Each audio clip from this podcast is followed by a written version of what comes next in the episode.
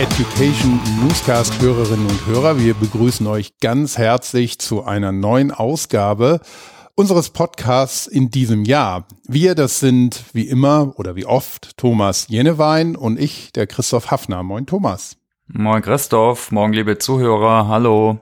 Und ja, zuallererst möchten wir uns heute nochmal bei unseren treuen Podcast-Hörerinnen und Hörern dafür bedanken, dass ihr uns und vor allem unseren Gästen auch in diesem Jahr immer wieder zugehört habt, also von eurer Zeit uns ordentlich was geschenkt habt.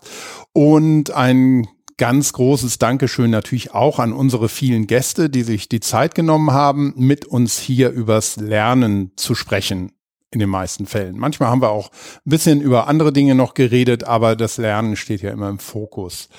Thomas, heute wollten wir noch mal ein bisschen auf unser Podcast-Jahr zurückblicken und ein paar unserer Highlights aus dem Education Newscast vorstellen, ein bisschen Revue passieren lassen.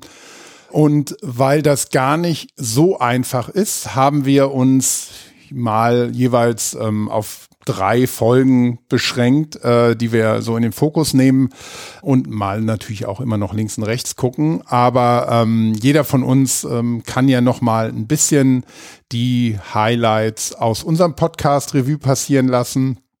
Und dann könnten wir im Anschluss auch nochmal vielleicht ein paar Tipps geben, welche anderen Podcasts uns in diesem Jahr so begleitet haben und denen wir unsere Zeit dann äh, schenken konnten. Ähm, durch Corona und andere Dinge ist man ja zeitlich, was das Podcast hören angeht, so ein bisschen unter Druck gekommen, weil viele nicht mehr pendeln und man viel zu Hause sitzt im Homeoffice.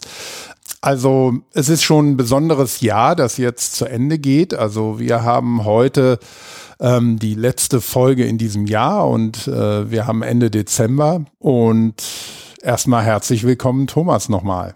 Ja, hi Christoph. Ja, auch von mir ein herzliches Danke an alle Zuhörer. Ich hoffe, euch geht's gut. Äh, halbwegs und er macht das Beste draus. Ist immer schwierig, da die richtigen Worte zu finden. Ähm, Momentan äh, ja, ne? also, soll ich mal mit dem Recap anfangen, Christoph? Ich habe mal mir ein paar Notizen gemacht äh, zum Jahr 2020. Ja, klar. Okay, alles klar. Also unser Podcast hatte mit ganz verschiedenen Gästen gestartet. Äh, ich habe da mal drauf geschaut, was die ersten Podcasts waren. Das war die Margret Kleinmager, stellvertretende Aufsichtsratsvorsitzende. Ich kenne die Margret noch von früher, hat mir sehr viel Spaß gemacht, sie mal wieder zu treffen. Auch in echt äh, damals noch. Äh, und äh, wir haben mit ihr über das äh, Alumni-Netzwerk und Lernen im Netzwerk äh, geredet. Dann der nächste Podcast war ganz anders mit dem Jan Völsing, äh, hier freier Berater, Lernexperte, mit dem ich auch die Corporate Learning Community in Karlsruhe mit moderiere. Da haben wir uns in der Kneipe getroffen. Das war auch ganz lustig. Äh, auch eine interessante Experience. Ich war da immer relativ abgelenkt, aber wir haben von übers Thema Learning Design gesprochen. Denke ich, es war auch ein unterhaltsamer Talk, hoffe ich. Mhm. Äh, und dann kam die LearnTech, ne, Ende Januar. Und da hatten wir, wir, vor allem du, ich hatte da irgendwie leider gar nicht genug Zeit zum Podcasten. Du hattest da mindestens zehn Sachen aufgenommen. Ich meine, jetzt so im Hinterkopf war mir da noch so Themen wie Smart Learning mit der, mit der Sirka. Also hat mich gefreut, sie endlich mal ja. auch dabei zu haben. Äh, aber auch Content Curation, auch super spannendes Thema mit dem Stefan Diepholder äh, zum Thema Batches äh, mit einer Kollegin. Also ich denke, da hatten wir so ein ganz abwechslungsreiches Programm am Stand gehabt, mhm. aber dann auch äh, ganz spannende Gäste äh, gehabt. Äh, und es war ich immer wie so ein Klassentreffen, was ja leider jetzt Anfang Januar 2021 ausfällt. Aber ich denke, wir werden da trotzdem auch ja, versuchen, ein gutes Programm äh, weiterzubieten. Wir haben halt nicht so viele Aufnahmen auf einmal. Oder wie war denn bei dir so der, die, die ersten ein, zwei Monate? LearnTech hast du ja auch extrem viel aufgenommen mhm. und mitgenommen, denke ich, ne? Genau, auf der LearnTech habe ich ja sehr viel äh, mitnehmen können. Auch da nochmal äh, herzlichen Dank an alle, die sich da auch die Zeit genommen haben, um mit uns ähm, Podcasts aufzunehmen. Wir haben da in so einem Presseraum gesessen und äh, da war es immer recht wuselig um uns rum, aber trotzdem ähm, haben wir eigentlich sehr fokussierte Gespräche da aufnehmen können und das war sehr, sehr spannend. Ähm, manche haben wir dann auch in den Messehallen sogar aufgenommen, mit der Silka zum Beispiel. Es hat auch gut geklappt. Also es ist auch immer wieder auf der einen Seite eine Herausforderung, auf der anderen Seite aber auch sehr spannend, auf so äh, einer großen Veranstaltung Podcasts aufzunehmen und dass man damit auch so ein bisschen experimentieren kann.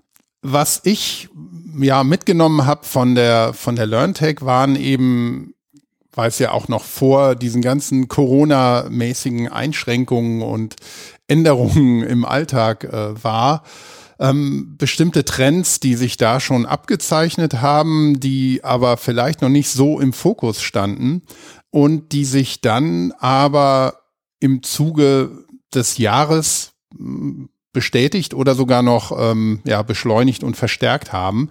Da ähm, können wir äh, gleich vielleicht auch nochmal äh, so ein bisschen weiter ausholen mhm. und, und gucken, ähm, wie ja die Gespräche mit, mit unseren ähm, Gästen im Podcast vielleicht auch ein bisschen ähm, widerspiegeln, wie sich gerade das digitale Lernen in, in, ja, nicht nur in Deutschland, sondern im Prinzip auch sogar weltweit entwickelt. Ja, absolut. Genau. Ja, und äh, Genau, die Trendthemen, da habe ich mir auch Notizen gemacht. Vielleicht nochmal, du hast ja gerade auch Einschränkungen und Lockdown so äh, gesagt. Mhm. Also ich glaube, das war so der nächste große Themenblock fast, ne, der auch uns natürlich stark beeinflusst hat. Ich meine, wir können uns ja glücklich schätzen, äh, wenn du bei SAP arbeitest. Also ich habe eh schon immer remote gearbeitet, teilweise, und mein Team ist eh total verteilt in Europa äh, ist jetzt natürlich schon eine Herausforderung, nur, nur daheim rumzusitzen äh, im Homeoffice. Aber ich denke, da geht's uns, da haben wir sicher einfacher wie viele andere. Äh, und das war dann eben auch ein vorherrschendes Thema aber im Podcast, ne? Also der Covid-Bezug. Also, glaube, mit der erste Podcast war mit dem Kava und zum Personalleiter. Bin da absoluter Fan. Kava ist ein echten, ich würde mal nominieren als coolsten Personalleiter Deutschlands, sage ich mal einfach. Ja. Und äh, wir haben ihn interviewt, das war auch eine Herausforderung, der, die, die Aufnahme. Ein technischer Art. Der, äh, ja, der hatte gerade irgendwie ein Windows-Update und dann hat alles irgendwie dreimal so lang gedauert. Aber, aber Cover war, glaube entspannter wie wir, oder wie ich auf jeden Fall. äh, hat da geschildert, ne, was, was er jetzt oder was die SAP im Allgemeinen da alles tut in der Personalbereich, mhm. um die Mitarbeiter zu unterstützen. Also ich fand das schön spannend, reflektiert. Wir hatten dann aber auch andere äh, Kollegen äh, interviewt auch, ne? Die Josie Monberg, die Kommunikation macht, auch einen eigenen Podcast äh, macht bei uns, so wie man eben kommunizieren kann im Covid Zeitalter oder so. Ne? Ich denke, das ist auch immer noch was, was man nachhören kann. Aber auch dann zum Beispiel den Olaf Bursia, ne? Ja. ich würde mal sagen, sein Urgestein der E-Learning-Branche, der war ja schon in verschiedenen Firmen, hat sich dann gerade Anfang des Jahres selbstständig gemacht, was natürlich auch eine Herausforderung dann war. Und mit ihm haben wir dann auch über Lernen im Mittelstand, E-Learning im Mittelstand und darüber geredet, dass es da auch ganz kreative Lösungen gibt. Also ich denke, es ist auch nochmal interessant, vielleicht nachzuhören. Äh, natürlich auch ein bisschen mit äh, Corona-Bezug. Äh, ja, willst du mal weitermachen, gerade mhm. das Thema? Ich habe jetzt hier noch ein paar andere Punkte zu Schwerpunkte und äh, Serien, aber da können wir danach vielleicht drauf gucken. Mhm. Also das Thema ja. Corona und unser Podcast. Wir haben alles äh, virtuell natürlich dann eben aufgenommen, was dann was sich jetzt langsam eingependelt hat, ich habe jetzt endlich nach einigen Monaten Bestellzeit ein Mikrofonarm. ich hoffe, dass äh, der Ton auch besser wird. Da habe ich die ganze Zeit dran gearbeitet, weil da war ich absolut nicht zufrieden. Mhm. Äh, ja, da können wir halt nachher nochmal drauf gucken. Also, wenn du das Thema äh, Corona ansprichst, äh, ich, ich kann es fast schon nicht mehr hören. Ich weiß gar nicht warum. Also es ist irgendwie äh, vielleicht ein bisschen zu dominant geworden. Ja. Ähm, wir sind äh, auch, wie gesagt, jetzt ähm, mitten im Dezember hier, wenn wir das aufnehmen, fast schon Richtung Ende Dezember. Und es äh, wird alles äh, weniger entspannt eigentlich, ähm, als dass es sich zuspitzt. Und das ist ähm, mit Auf und Abs ja schon so eine Situation, die wir über das ganze Jahr 2020 hatten. Ich glaube, was, ähm, was man dann gerade, wie ich schon sagte, so im Nachgang von der LearnTech auch gesehen hat, mit dem Umzug ähm, von vielen vom Büro ins Homeoffice, hat auch ein Umzug äh, vom Lernen oder im Lernen in digitale Lernräume und digitale Lernerfahrungen einfach vermehrt stattgefunden als vorher. Und da hat sich meiner Meinung nach auch noch mal ganz deutlich gezeigt, dass das Lernen wirklich ein soziales und kooperatives Unterfangen ist und nichts, was ähm, jeder im Prinzip nur für sich alleine am besten kann. Man kann natürlich im stillen Kämmerlein viele Sachen lernen und sich erarbeiten, aber dieses ähm, kooperative, den Ball hin und her spielen, Fragen und Antworten ähm, suchen, äh, all das, wenn man mal auch nicht mehr weiter weiß, also diese Hilfe, die man dann einfach auch braucht oft, das ist natürlich auch mit in diesen digitalen Raum äh, umgezogen. Und solche Sachen wie Feedback von Mitlernenden, Fragen und Diskussionen in der Gruppe und auch der Austausch über die Probleme und Herausforderungen bei der Anwendung von Gelerntem, was man ja gerade bei unseren Themen hat, also was über eine Technologie zu lernen, zum Beispiel Programmieren und dann eine Problemlösung mit einer Programmiersprache und Plattform wirklich zu erstellen, sind ja noch zwei ganz unterschiedliche Dinge. Und von daher ist das eigentlich, was das Soziale angeht, ein ganz, ganz wichtiger Punkt. Wir hatten ja auch mit dem Lars Sato dazu einen ähm, Podcast, in dem wir das Thema soziales Lernen durch die Learning Rooms ähm, auch nochmal intensiv besprochen haben. Aber das war eigentlich auch ein Thema, das sich, das sich so durchs ganze Jahr irgendwie gezogen hat, finde ich. Dann ist ein, andere, ein anderer Punkt, der eben auch in diesem Jahr immer wieder uns begegnet ist, zum Beispiel ähm, auch auf der LearnTech mit der Sandra Dundler, das, das Coaching oder mit dem Startup V-Coach, ähm, auch eine ganz, ganz wichtige, ähm, ja, ein ganz wichtiger Aspekt. Mhm. Ja, genau. Also das Thema Experience wollte ich auch nochmal einhaken. Das hat uns als Firma beschäftigt, äh, ne, so eher so strategisch als Thema und dann auch gab es da Zukäufe, Produkte und was auch immer. Aber auch uns äh, und ich fand das dann auch ganz spannend, da sich da die unterschiedlichen Perspektiven anzuschauen und äh, was jetzt eine gute Lernerfahrung ausmacht, da hatten wir, denke ich, den Rudyard Hopkins als äh, super spannenden Gast, aber auch neben äh, dran zu schauen, ne? was bedeutet jetzt eine gute Kundenerfahrung? Also dein Namensvetter Nils Hafner fand ich auch spannend oder die Frauke mhm. von Poyer zum Thema Mitarbeiter-Experience und sogenannten Touchpoints oder Mo Moments that Matters. Also ich fand's interessant. Äh, ich hoffe, ihr, ihr Hörer auch. Dass man Lernen da jetzt auch doch mal ein bisschen anders designt, designt und den Lerner seine Painpoints, seine Bedürfnisse noch stärker in den Mittelpunkt steht, also stellt, was man ja auch aus dem UX äh, Design Thinking, was auch immer kennt. Und jetzt nicht nur in Anführungszeichen oder nicht so stark jetzt äh, den eigenen Auftrag der Personalabteilung oder der Schulungsabteilung. Äh, äh, also fand ich auch spannend, genau, Learning Experience hatten wir sogenannte Collabs auch gemacht mit anderen Podcastern, wie dem Johannes äh, C., was wir dann auf verschiedenen Kanälen ausgespielt haben. Genau, und äh, ich denke, da kommen auch noch ein paar. Also das Thema wird uns sicher weiter begleiten noch. Ne? Das ist äh, klar ist auf der einen Seite so ein Hype-Thema, Learning Experience. Äh, auf der anderen Seite finde ich es auch eine wichtige neue Denke, äh, eine weitere Entwicklung. Ne? Mhm, ja, ich glaube, es ist eben nicht nur ein Hype. Also wenn man sieht, was ich eben meinte, dass das soziale Lernen ist ja, mhm. soziales Lernen braucht eben auch einen Raum, in dem man zusammenarbeiten kann. Und der kann ein physischer Raum sein, der kann aber auch ein digitaler sein. Ähm, Coaching braucht ja auch eine Umgebung in irgendeiner Form, in der man sich gut fühlt und auch gut kommunizieren kann. Also wenn du ein Coaching-Gespräch führst, du bist ja selber Coach, ähm, du wirst das wahrscheinlich nicht in einer vollen Kantine führen, an einem Tisch mit noch 30 anderen Leuten und 1000 anderen, die um dich rumlaufen. Ähm, also der, der Raum und die Erfahrungen sind, sind natürlich wichtig und ähm, um vielleicht noch mal einmal zurückzuspringen zu den zu den Inhalten auch, äh, das ist äh, hängt auch wieder ganz eng mit der Experience zusammen, aber da würde ich auch eine eine Folge noch mal hervorheben wollen mit dem Stefan Diepholder zum mhm. Thema Content äh, Curation, also Kuratierung von Lerninhalten für ja, eine Lerncommunity oder Einzelpersonen.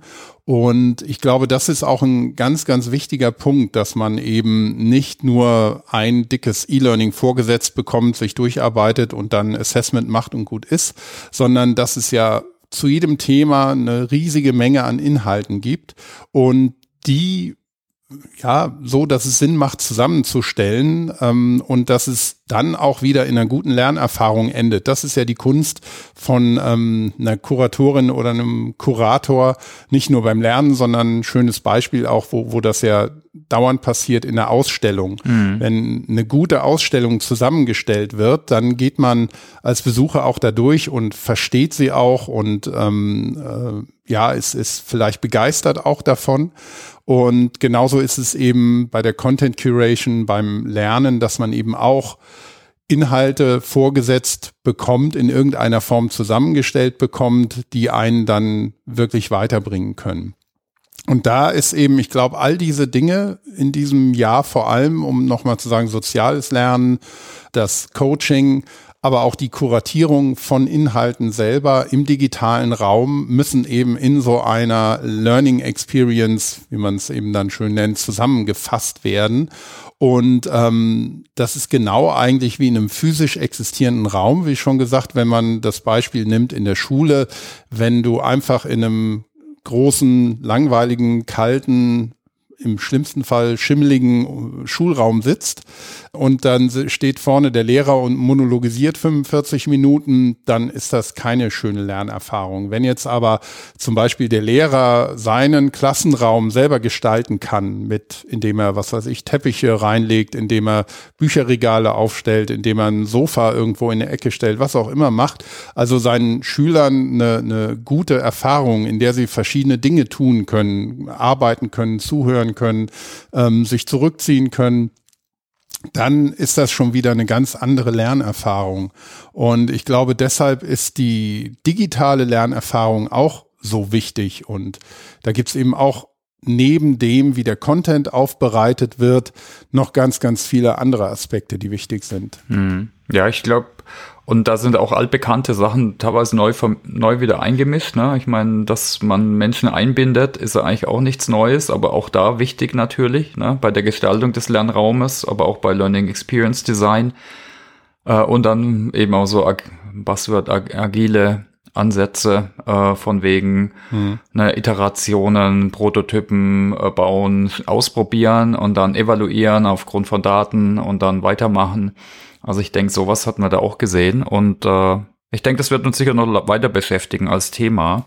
Das bringt mich vielleicht zu einer guten Miniserie, die wir auch gemacht haben, die ich eigentlich auch spannend fand, war das Thema, also so Worthülse New, New Work, aber bei uns bei SAP wird sie anders genannt, Unlearning Hierarchies, also wie können wir vielleicht Mitarbeiter mehr empowern und Hierarchien verlernen. Fand ich auch spannend. Du willst was sagen, ja? Ähm, Thomas, vielleicht nochmal, ähm, be bevor wir zum nächsten gehen, ähm, okay. zu, zum Thema Learning Experience hätte ich noch zwei Sachen, die mir ganz okay, wichtig dann sind. Dann sag mal. Und zwar betrachten wir meistens nur so die Seite vom Anbieter, Lerninhalte Anbieter. Also ich habe eine Plattform, auf der man lernen kann, da kann ich Live-Sachen machen, kann ich aus der Konserve lernen, wie auch immer. Also diese Seite der Learning Experience. Aber es gibt ja auch noch die andere Seite, nämlich die, wo ich als Lerner sitze. Und ich glaube, was man nicht vernachlässigen darf, auch als Arbeitgeber, aber auch als Privatperson, wenn man digital lernt, ist zu versuchen, ähm, möglichst gut ausgestattet zu sein. Das heißt, dass man zum Beispiel eine schnelle Internetverbindung braucht, dass man einen einigermaßen modernen Computer braucht oder Smartphone oder was auch immer, damit es auch eine ja, eine fluffige, responsive ähm, Erfahrung von der Nutzung einfach ist.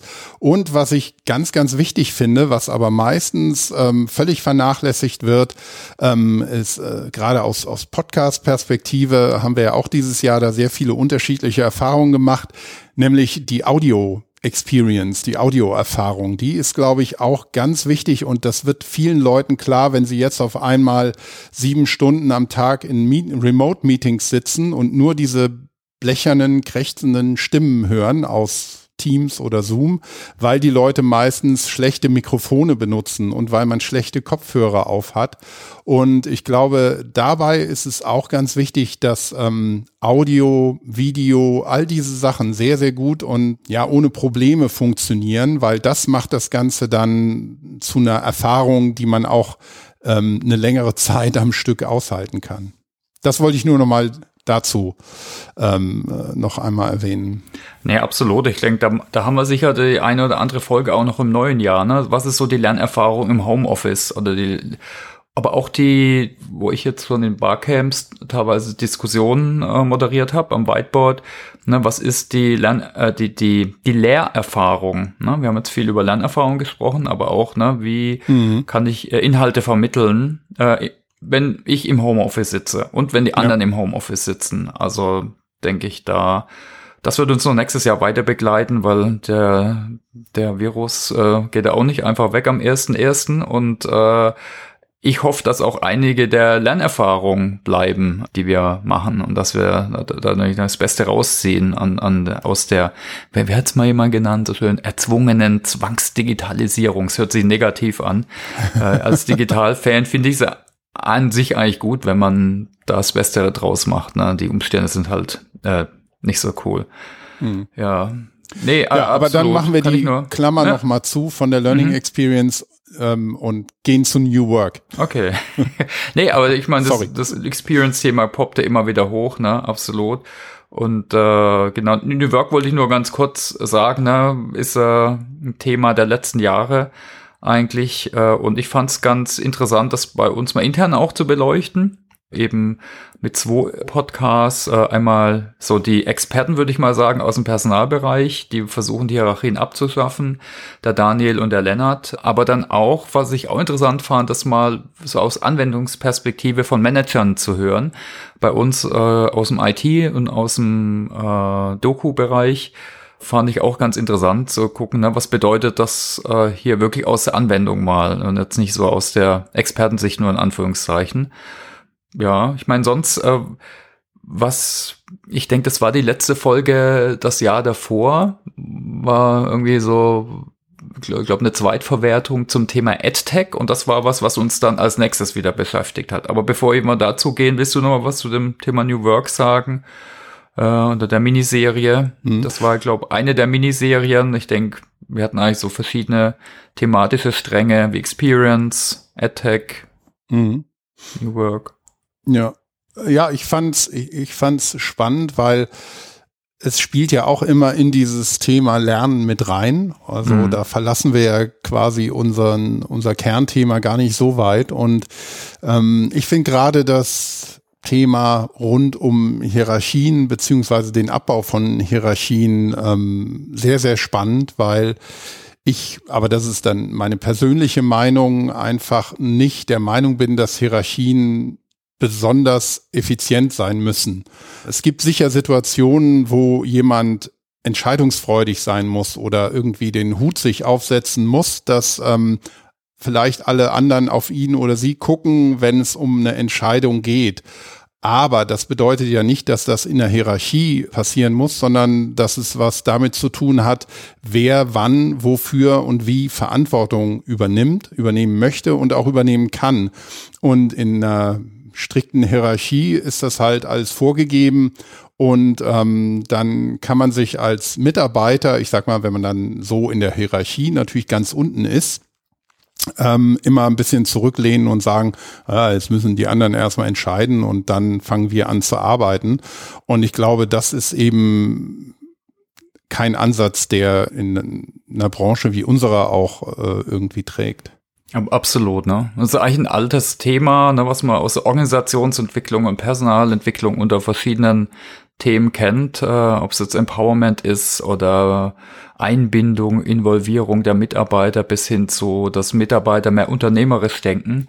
Aber es ist auch ein langer Prozess. Und ich hoffe nur, dass jetzt in Corona-Zeit, ne, da gibt es ja ganz tolle Stilauswüchse, dass manche da jetzt äh, wirklich gar nicht ihren Mitarbeitern vertrauen, sondern Kontrollsoftware einführen. Ne? Gibt es ganz interessante Stile, mhm. inklusive Microsoft.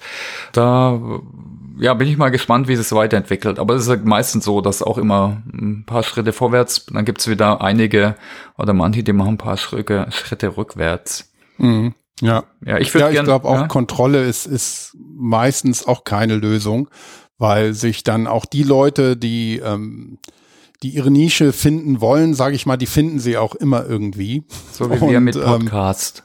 Ähm, genau wie wir mit Podcast. ja, also ich, davon halte ich nicht so viel. Das ähm, ja ist vielleicht, wenn man seine Zeit Minuten genau erfassen will oder muss, ist ist okay. Ähm, aber jetzt irgendwie ähm, mittracken, wer schreibt wie viele E-Mails oder Instant Messages oder macht dies oder macht das. Ähm, ich glaube nicht, dass das so zielführend ist. Also sicher auch ein Thema, was uns weiter beschäftigen äh, noch wird. Ne? Mhm. Muss man, können wir nochmal auf die Liste machen. Wir haben schon eine lange Liste, aber dazu vielleicht nachher. Mhm. Also EdTech, äh, genau, war ja, glaube das letzte vom letzten Jahr, äh, so eine Zweitverwertung, wo ich auf so einem Event äh, mit so einem hässlichen Nikolaus-Pullover noch live einen Vortrag gemacht habe und dann haben wir das mitgeschnitten. Und aber das Thema jetzt speziell so aus Startup-Perspektive äh, hatten wir auch einige spannende Gäste, fand ich. Also ob das V-Code, Evote, jetzt denn Class war zum Thema Kompetenzen. Also da tut sich einiges. Da haben wir auch im Rahmen der Corporate Learning Community eine, äh, ich denke, so ein spannendes Festival gemacht mit dem Jan Völsing zusammen. Und äh, ich denke, da tut sich einiges. Da gab es vor ein Jahren davor immer relativ wenig Investments. Zurzeit gibt es relativ viel Geld im Markt und ich denke jetzt auch Corona hat allen gezeigt, dass wir mehr machen in der Digitalisierung des Lernens und das fand ich ganz positiv, äh, was sich da alles tut, was für tolle Ideen es gibt. Äh, zum Glück gibt es da jetzt nicht nur die eine Superplattform, die alles dominieren möchte. Ist wahrscheinlich in dem Markt auch schwierig. Äh, und da gibt es ganz viele kreative, spannende Ansätze. Und ich denke, das ist auf jeden Fall was, was wir auch weiter anschauen werden, weiter begleiten äh, werden mit spannenden Interviews. Da gibt es wirklich spannende Ansatzfelder, die einzelne Use Cases äh, im Bereich Lernen nochmal anders darstellen. Klar sind die, ich denke, die, die Themen sind schon ähnlich. Das ist oft dann was, was auch mobil zugänglich ist, niedrigschwellig, einfach zu nutzen. Ne? Das spielt natürlich einfache Lernerfahrung, aber auch Technologie, vielleicht mit Mobile, Machine Learning, was auch immer, eine wichtige Rolle. Und ich finde spannend, dass oft dann ganz spezielle Use Cases da ganz toll anders gelöst werden, ne? wie Kommunikationstraining durch V-Coach, wie Coaching und Selbstcoaching durch Evote, aber auch Kompetenzerfassung, äh, jetzt äh, hier, was der Klaas macht. Äh, und da gibt es einige andere noch. Mhm. Ich glaube auch, dass besonders äh, Machine Learning und, und KI hier auch mhm. ähm, sehr, sehr viel weiterbringen können, weil im, im Prinzip ermöglicht das ja ein viel persönlicheres Lernen. Und ähm, da digitales Lernen ja auch den großen Vorteil hat, dass es skaliert, also dass ähm, nicht auf einmal nur eine kleine Gruppe von Menschen relativ elitär im kleinen Kreis lernen kann, weil sie Zugang zu einer Expertin oder einem Experten haben, ähm, sondern das geht ja sowieso in die Breite. Und mit ähm, Machine Learning Technologien, mit mobilen Technologien kann man das, glaube ich, dann auch wieder nochmal zurückführen auf die individuelle Förderung und auf das individuelle Eingehen auf die jeweiligen ähm, Präferenzen oder ähm, ja auch kognitiven Rahmenbedingungen, die jeder von uns so mitbringt. Also ich lerne bestimmt ganz anders als du. Ähm, du verstehst bestimmte Sachen ganz schnell, die ich gar nicht verstehe oder wo ich lange für brauche und umgekehrt. Also wieder auf dieses individuelle Level zurückzukehren, obwohl man durch digitales Lernen so in die Breite gehen kann. Das, glaube ich, wird auch ein ganz, ganz wichtiger Trend werden. Und das ist, glaube ich, auch nur mit Technologien wie Machine Learning oder KI im Zusammenspiel zum Beispiel mit mobilen Technologien und auch ganz insbesondere Audio zu schaffen, weil ich glaube, Audio wird immer mehr auch an Bedeutung gewinnen und in vielen Fällen wird das Visuelle ein bisschen zurückgehen allein in der Mensch-Computer-Interaktion. Also mhm. man sieht, man hat das Smartphone, ähm, dann reduziert es sich auf eine Uhr.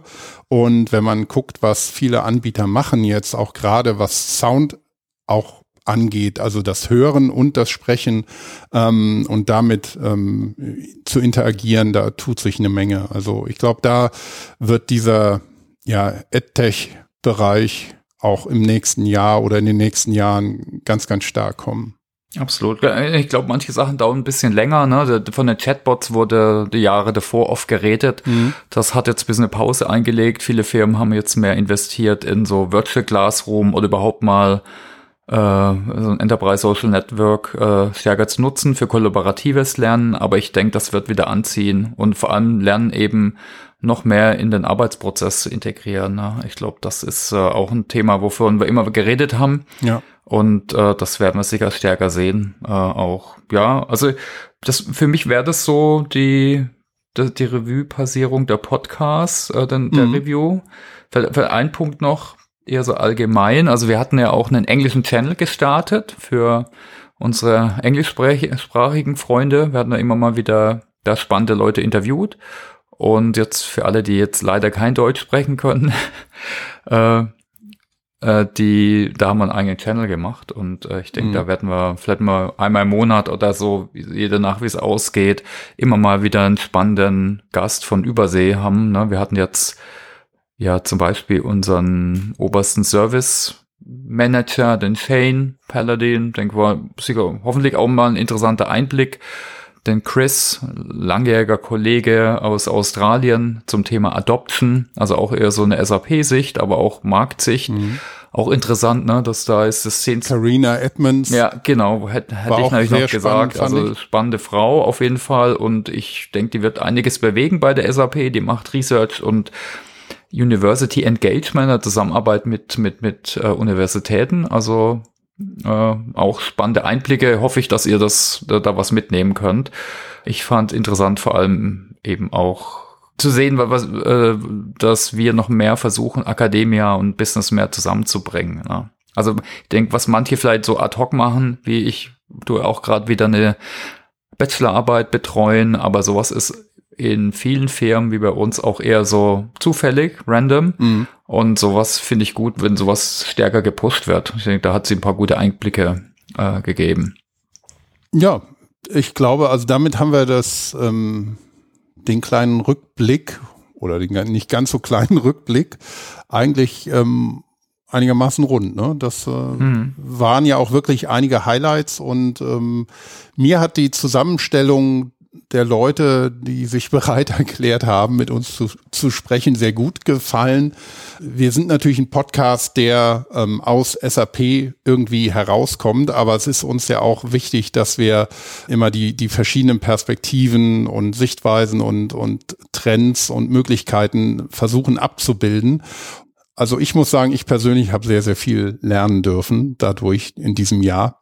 Und ich hoffe, dass es unseren Hörerinnen und Hörern auch ein bisschen so gegangen ist. Absolut, ja. Mich freut echt die Nachfrage und äh, sogar auch intern, dass Kollegen fragen, hier kann ich da auch mal mitmachen äh, im Podcast. Mhm. Ne? Das ist vielleicht nochmal ein Punkt. Wir hatten ja sogenannte Kollaborationen mit anderen SAP-Podcastern gemacht. Äh, also zum Beispiel mit dem Mind the Gap oder SAP Expert äh, Podcast oder der Josie, der auch einen eigenen Podcast hat. Äh, Finde ich spannend auf der einen Seite, ne, dass da unser Podcast irgendwie doch gut ankommen zu scheint, äh, mit auch mhm. zunehmender Downloadanzahl. Kannst du vielleicht noch was sagen?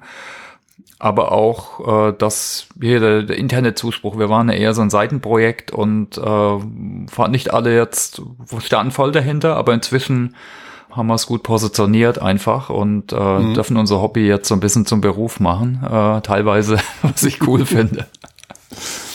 Ja, auf jeden Fall. Also ich denke auch, also gerade was die Downloadzahlen angeht, ähm, sieht man, dass das so ist. Es ist schon so ein bisschen mühsam nähert sich das Eichhörnchen, also ähm, aber es geht ähm, stetig so ein bisschen bergauf und je nachdem, welche Folge dann auch von den Interviewgästen und Gästinnen ähm, so ein bisschen extra promotet wird, dann geht's mal extra rauf und dann bleiben auch wieder ähm, immer wieder ein paar Leute quasi hängen bei uns und so haben wir, denke ich, schon eine, eine mittlerweile stabile Hörerschaft, worüber ich auch sehr, sehr glücklich bin. Das ist also, man muss ja immer dran denken, dass die Zuhörerinnen und Zuhörer dir einen, einen Teil von ihrer Zeit dann schenken und ähm, die entsprechende Aufmerksamkeit. Und das ist gerade heute, wo man sehr, sehr viele Optionen hat, natürlich ein, ein ganz, ganz großer Wert. Ja, wo wir in, in, im nächsten Jahr vielleicht noch ein bisschen mehr hinkommen sollten, das ist wirklich, ähm, ja, vielleicht mehr Interaktion hinzukriegen. Also dass man sagt, ähm, äh, vielleicht schaffen wir es mehr über die Themen auch zu diskutieren, vielleicht auch was live machen ähm, und ähm, dann mit einem Chat arbeiten. Also da können wir noch mal ähm, ein bisschen in äh, Experimentierphase gehen, ob wir vielleicht noch mal das ganze Format so ein bisschen interaktiver ausbauen können. Auf jeden Fall, ne? Gerade Live-Podcast würde ich gerne mal probieren. Da ja, sollten wir auf jeden Fall probieren. Ich habe gerade übrigens aufgerufen äh, hier von Spotify, in, äh, was ich dieses Jahr an Podcasts gehört habe. Also ist natürlich noch nicht vorbei, aber 24.000 Minuten Podcast habe ich gehört. Trotz, obwohl ich nicht mehr so viel Auto fahre. Jetzt mache ich es halt beim Joggen wie heute Morgen.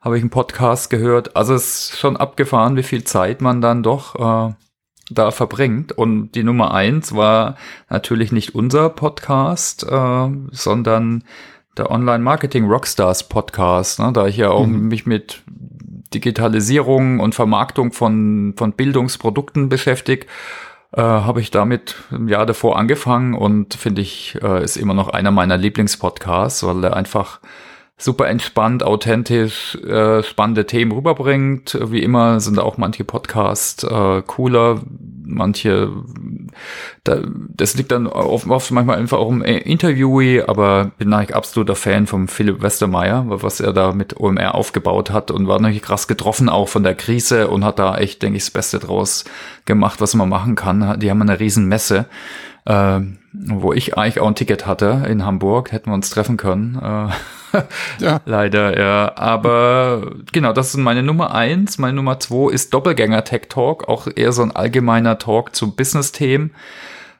Ist aber sehr lustig gemacht, also unterhaltsam. Äh, Edutainment, ich denke, das ist vielleicht so das Thema, äh, ich weiß nicht, ob die Kollegen das gern hören, aber äh, so ein bisschen wie Netze und Delling. Die tun sich immer gegenseitig ein bisschen challengen. Äh, und äh, haben beide was zu erzählen auf jeden Fall und gucken immer auf so Digitalfirmen und den Digitalbusiness.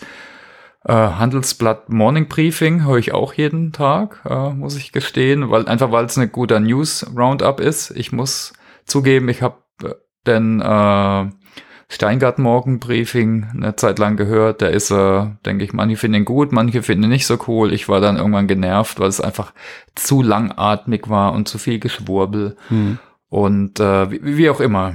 Also es waren jetzt so die Top 3. Ich habe auch einen Blog gemacht äh, mit über, ich glaube, 10, 12, 13 Podcasts, die ich gern höre. Äh, da sind noch viele andere dabei. Manchmal höre ich auch nur einzelne Episoden.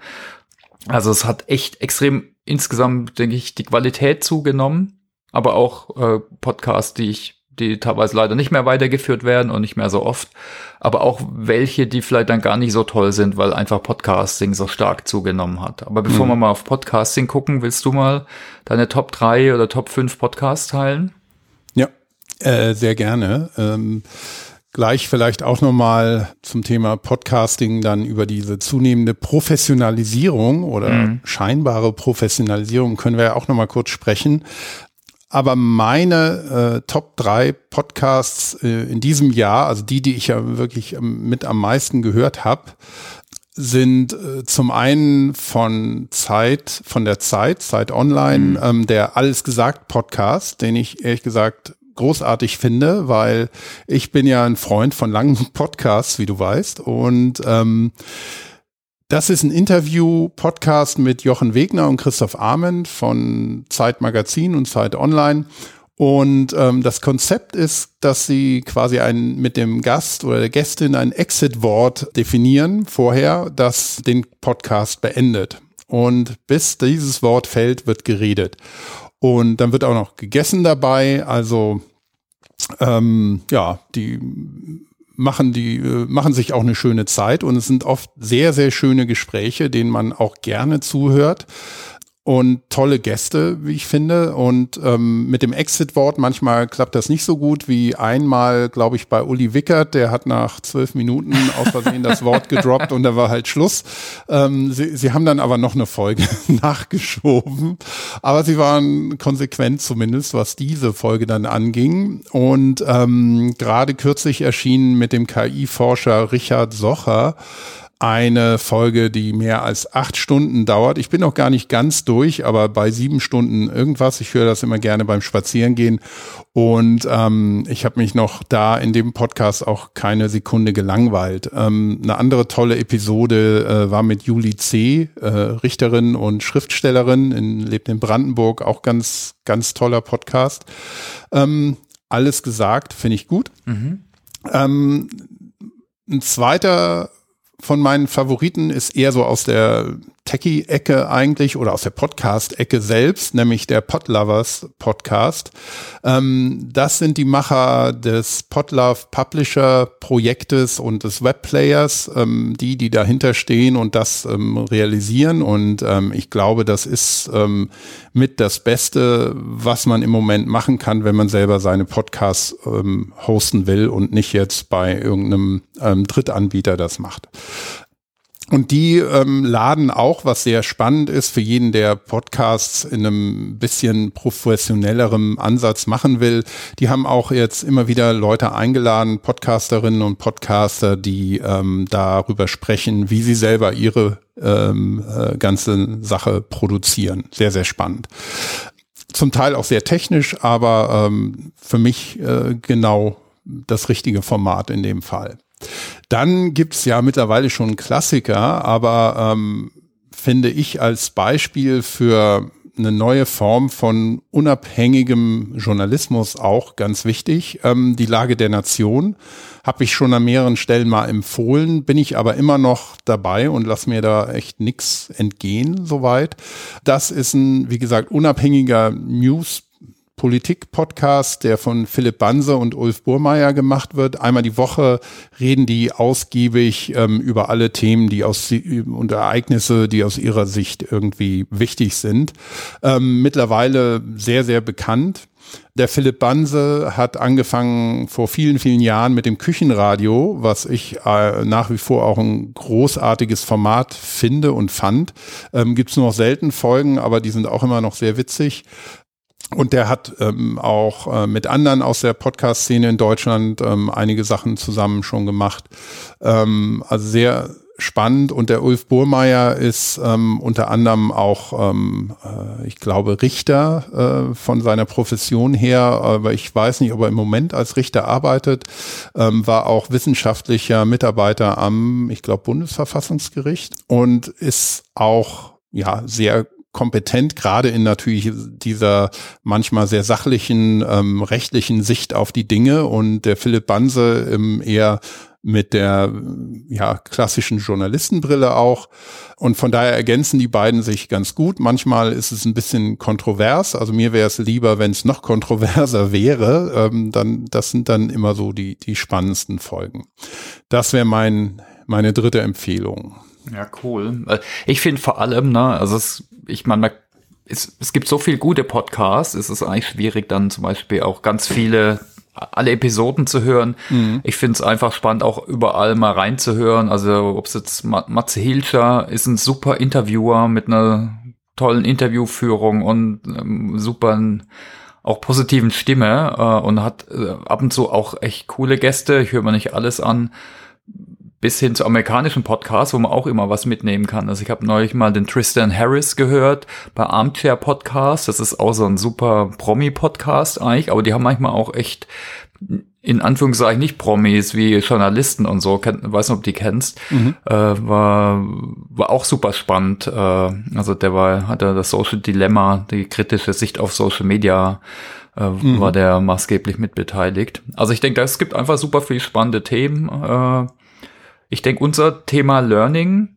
vielleicht da nochmal ganz kurz drauf zu gucken. Da gibt's jetzt, gibt die Corporate Learning Community, oft auch mit Zwotverwertung. Äh, aber so viel Podcasts höre ich da gar nicht jetzt, die so aus dem Bereich Lernen kommen. Ähm, äh, wir hören halt unseren eigenen, ne? ja, wir sind ja oft dabei, ne? Und ich beim Schneiden höre ja sowieso alles dreimal. Mm. Von daher, ja, aber ähm, vielleicht ähm, wäre da auch nochmal der, der Aufruf an alle Hörerinnen und Hörer, wenn ihr Podcast-Empfehlungen habt, insbesondere zum Thema Lernen, dann ähm, packt das doch auf LinkedIn zu dem Posting von diesem Podcast hier. Oder ihr seid natürlich auch alle herzlich eingeladen, auf äh, Open SAP unseren Podcast zu besuchen und ähm, dort in den Kommentaren was zu hinterlassen das, worüber wir heute gesprochen haben, im Wesentlichen werde ich auch nochmal dann ähm, versuchen, zu einem Blog zusammenzufassen, dass wir nochmal so, so vielleicht so einen kleinen Rückblick auch äh, verschriftlicht haben äh, auf und den können können wir dann ja in der ähm, SAP Community einmal noch posten. Ja, ja gut, ich denke, jetzt sind wir eigentlich ganz durch. Ich meine, Podcasting allgemein, wir haben so ein bisschen angesprochen, na, hatte auch einen starken Hype. Was ist die vierte Welle? Ich glaube, letztes Jahr haben wir von der dritten Welle gesprochen. Jetzt ich mit weiß nicht Herr mehr, Tro welche Welle es ist. Wie bitte? ich weiß es nicht mehr. Es gab schon so viele. so viele Wellen. Ja, aber gerade jetzt mit Trosten und äh, ich meine, sogar die Genau. Bundeskanzlerin hat äh, hat äh, ja Podcasts in irgendwelchen Ja, Gesprächen erwähnt. ihren Podcast. Ja. Und dann haben wir, also der Corona-Podcast, genau, war super, also gut gemacht, fa- fand ich mal. Mir manchmal fast ein bisschen zu detailliert dann, äh, aber ich finde es eigentlich ein toller Push fürs Med Medium. Aber auch die Professionalisierung, die so aus den USA kommt mit Vermarktung über Spotify, ne? Also auch krasse Entwicklungen, was die alles dazu gekauft haben. Zuerst Produktionsstudios, dann Vermarktungslösungen. also ich denke, da werden wir noch einiges sehen. Was ich zum Beispiel spannend fand, ist, dass in manchen Ländern hat Spotify inzwischen schon die Hälfte aller Podcast-Hörer. Äh, das war im Jahr davor, denke ich, sicher noch die, also haben die sich echt verdoppelt, äh, denke ich gut. Ne? Und äh, Mhm. haben wir auch da Original-Serien mit Mi- Michelle Obama und äh, den, den Seth Rogen äh, gekauft. Also ich denke, da gibt's echt spannende Entwicklungen und wird das Thema des Medium-Formate wird es auch noch weiter treiben. Ne? Mhm. Oder? Ja. Du als Insider hast ja auch einen eigenen Podcast hier, das Hafenradio. Da äh, Shameless Plugging. Ja, ähm, ich, ich sehe das teilweise so wie du. Ich glaube, diese Kommerzialisierung wird dem Thema natürlich und dem Medium nochmal Vortrieb geben. Aber ich hoffe, dass die Revolution da nicht ihre Kinder frisst. das war sehr gut So ausgedrückt. Cool, ja. drastisch äh, mal sagen will, weil wenn man so diese Podcast-Szene gerade hier in Europa oder Deutschland sich anschaut, aber auch in den USA, hat das immer von unabhängigen Podcasterinnen und Podcastern gelebt, die auch durch ihr Publikum finanziert werden. So eine Mhm. Art Crowdfunding-Ansatz, ähm, dass man so einen Podcast auch als, dass man entweder spendet oder ein Abo abschließt, aber mit den Herstellenden selber. Mit Patreon zum Und- Beispiel. Spannende Ja. Plattform, ne, die es auch immer stärker Mhm. hier gibt. Äh, ja. Genau. Ähm, früher war Flatter oft Mhm. verbreitet. Mit Bitcoin konnte man oder kann man auch noch einige unterstützen. Und dann gab es auch immer eine große Anzahl von Podcasts, die ähm, in Anführungsstrichen als Hobby betrieben wurden. Ähm, in dem Sinne, dass ähm, sie nicht kommerzialisiert waren oder sein mussten, weil ab einer bestimmten Menge an Podcasts, wenn man sich das Hafenradio da zum Beispiel anguckt, wenn du da wirklich viel investieren musst und willst an Arbeit, dann musst du dich ja auch damit finanzieren können. Das ist äh, überhaupt keine Frage, denke ich. Und auf der anderen Seite gibt's und gab's aber auch eine große Anzahl von Podcasts, die äh, nebenbei erstellt werden, aber ganz toll sind. Also da könnte ich, ähm, wir sollten zwar nur drei erwähnen, aber Zeitsprung, der hat jetzt nochmal einen anderen Namen, aber unter dem Namen kennen ihn bestimmt viele, ein ganz toller Podcast zum Thema Geschichte von zwei ähm, Historikern gemacht, kann ich auch nur empfehlen. Zeitsprung, darunter findet man ihn auf jeden Fall der auch erstmal nichts kostet, den man auch finanziell unterstützen kann, aber auch ein, ein Beispiel dafür, wo ähm, Menschen auch aus Spaß und Engagement was ganz, ganz Tolles auf die Beine stellen. Und jetzt sehe ich so in diesem typischen, ähm, in dieser, ja, wie soll man das nennen, in dieser, dieser Bubble aus Marketing, aus ähm, E-Business-Welt, aus Multimedia und, und, und, ähm, wo jetzt äh, versucht wird, ähm, ja auch maximalen Gewinn aus einem Podcast zu machen. Das sehen wir auch, was wir für, für E-Mails oder sonstige Sachen bekommen, wo einem das, das Blaue vom Himmel versprochen wird. Also, ne, wie wirst du quasi in Mil Millionär, Millionär, mit Podcast. Ja, ja, genau, genau, Thomas. Wir, wir nicht, aber andere bestimmt. ähm, und äh, ja, das finde ich ähm, nicht schlimm erstmal. Also so, solange man ich sage mal, in Ruhe auch noch arbeiten kann und das machen kann. Und ich glaube, jede Nische findet eben auch ähm, ähm, ja, die Zuhörenden dafür. Und ähm, ja, ich glaube, da, da muss man aber oder sollte man, sollte man zumindest aufmerksam beobachten. Und auf der anderen Seite dass solche Plattformen jetzt wie Spotify das Ganze natürlich vorwärts treiben, hat natürlich eine, eine positive Seite. Dadurch ähm, wird das Medium auch leichter zugänglich. Auf der anderen Seite ähm, ist aber gerade beim Podcast, so wie es auch bei Blogs ist und war, es ist sehr unabhängig. Also ich kann selber relativ einfach als ähm, Produzierender ähm, wirklich die Hoheit über mein Medium behalten, indem ich dieses Feed produziere und dann darüber den Podcast an meine Zielgruppen ausliefere und das auch eben über unterschiedlichste Plattformen, aber auch direkt unmittelbar über das Feed machen kann.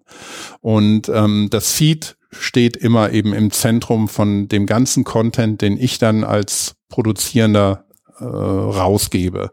Und ähm, ich fände schade, wenn es sich so in so eine ja, YouTube-Richtung ähm, entwickeln würde, wo quasi nur noch eine Platzhirsch-Plattform ist, die dann auch die Bedingungen komplett festlegt. Und ähm, wenn die Plattform sagt, ähm, ihr dürft jetzt nicht mehr über das Thema bei uns sprechen, dann finden unter Umständen viele gar nicht mehr statt, wenn sie nicht auf YouTube stattfinden können. Und das wäre schade, wenn das bei ähm, Podcasts ähnlich sich entwickeln würde. Ja, und die wollen einfach einen Teil vom Kuchen abhaben natürlich, was irgendwie Sinn macht äh, aus ihrer Perspektive. Äh, übrigens auch super mhm. spannenden Podcast. Es gehört mit dem CEO äh, von äh, von, von Spotify. Also spannender Typ, super reflektiert auch, auch was Management und sein eigenes Verhalten angeht. Aber absolut, ich hoffe auch, dass die Offenheit, die Unabhängigkeit und auch, dass da einige ihren Lebensunterhalt gut verdienen können, ohne jetzt platte Werbung zu machen, wie auf LinkedIn irgendwelche Supercoaches, äh, hoffe ich, dass es erhalten bleibt, ja. Mhm. Wir können ja. dann gucken, dass wir auch weiterhin vielleicht dazu irgendwie beitragen, wie auch immer, dass man vielleicht mhm. Podcasts unterstützen. Ja, ich denke, das war es jetzt eigentlich. Also ich habe jetzt eigentlich gar nicht mehr jetzt hier in meinen Notizen. Wir sind jetzt auch schon relativ lang, wollen auch eure Zeit natürlich äh, wertschätzen. Äh, Genau. Also wir haben, ich denke, wir haben eine spannende Liste schon für nächstes Jahr. Ich weiß nicht, ob wir da was verraten wollen, aber da ich denke, ich hoffe, dass wir da für euch spannende Themen haben. Wir finden es auf jeden Fall interessant, was wir alles auf die Liste geschrieben haben. Ja, und äh, wir, wir können schon Spoiler, spoilern, ähm, der Eröffnungspodcast für das Jahr 2021 ist schon aufgenommen. Ja, war, war, war auch lustig. Der war auch spannend und ähm, es, es sind auch alte Bekannte dabei. Mehr sagen wir noch nicht, Nein. aber es lohnt sich auf jeden Fall reinzuhören. Auch im nächsten Jahr. Wir bleiben auf jeden Fall dem Thema Lernen treu, dem Thema virtuellen Lernen mit ganz unterschiedlichen Sichtweisen auch. Mhm. Ja, alles klar. Oder hast du noch Punkte, Christoph? Nö, ich bin jetzt leer geredet. Ist alles, alles gesagt. Ich auch. Genau. Alles klar. Dann, also wir freuen uns wie immer, wenn ihr auch eure Meinung sagt, vielleicht äh, was ihr mitnehmt, was ihr gerne mal hören möchtet. Äh, fänden wir super spannend. Äh, natürlich finden wir es immer prima, wenn ihr auch auf uns auf Apple Podcast liked. Ich äh, kriege da immer unterschiedliche Infos. Manche sagen, es bringt gar nicht so viel. Ich denke, ich freue mich natürlich immer über Sternchen oder über qualitative Kommentare. Auch auch vielleicht, was er nicht so gut fand, dass man daran arbeiten kann natürlich. Ja, es macht äh, es macht es ein bisschen leichter, dass man gefunden wird, wenn man mhm. ähm, bei bei Apple Podcasts äh, Sternchen und ähm, Bewertungen bekommt. Mhm. Und ganz wichtig für uns als Podcast ist, wenn euch das gefällt und irgendjemand fällt euch ein, den das vielleicht auch interessieren würde, einfach den Link auf dem Podcast teilen. Das ist immer die einfachste ähm, Variante und so kann man dann schnell auch anderen einfach ja zeigen, was es hier gibt.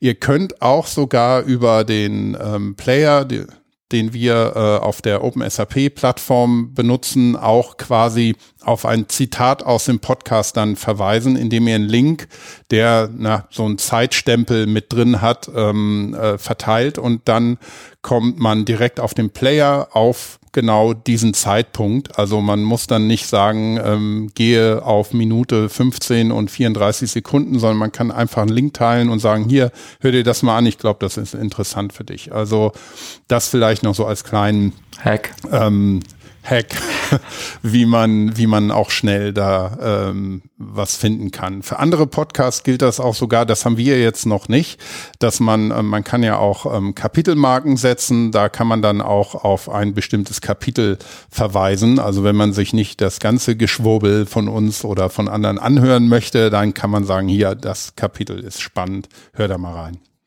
Aber ja, in diesem Sinne, Thomas. Genau, dann danke. Das Jahr ist zu Ende. Danke, ja. Danke fürs Zuhören von euch. Äh, wir wünschen euch einen super Start ins neue Jahr, würde ich mal sagen. Äh, auf dass es euch gut geht. Dass ihr viele spannende Lernerfahrungen habt. Äh, und genau, vielen Dank nochmal für eure Zeit. Dem schließe ich mich an. Vielen Dank für Aufmerksamkeit, Zuhören und ich wünsche auch allen ein spannendes, interessantes, aufregendes, vielleicht nicht zu aufregendes Jahr 2021. Bis denn. Ciao. Jo, ciao.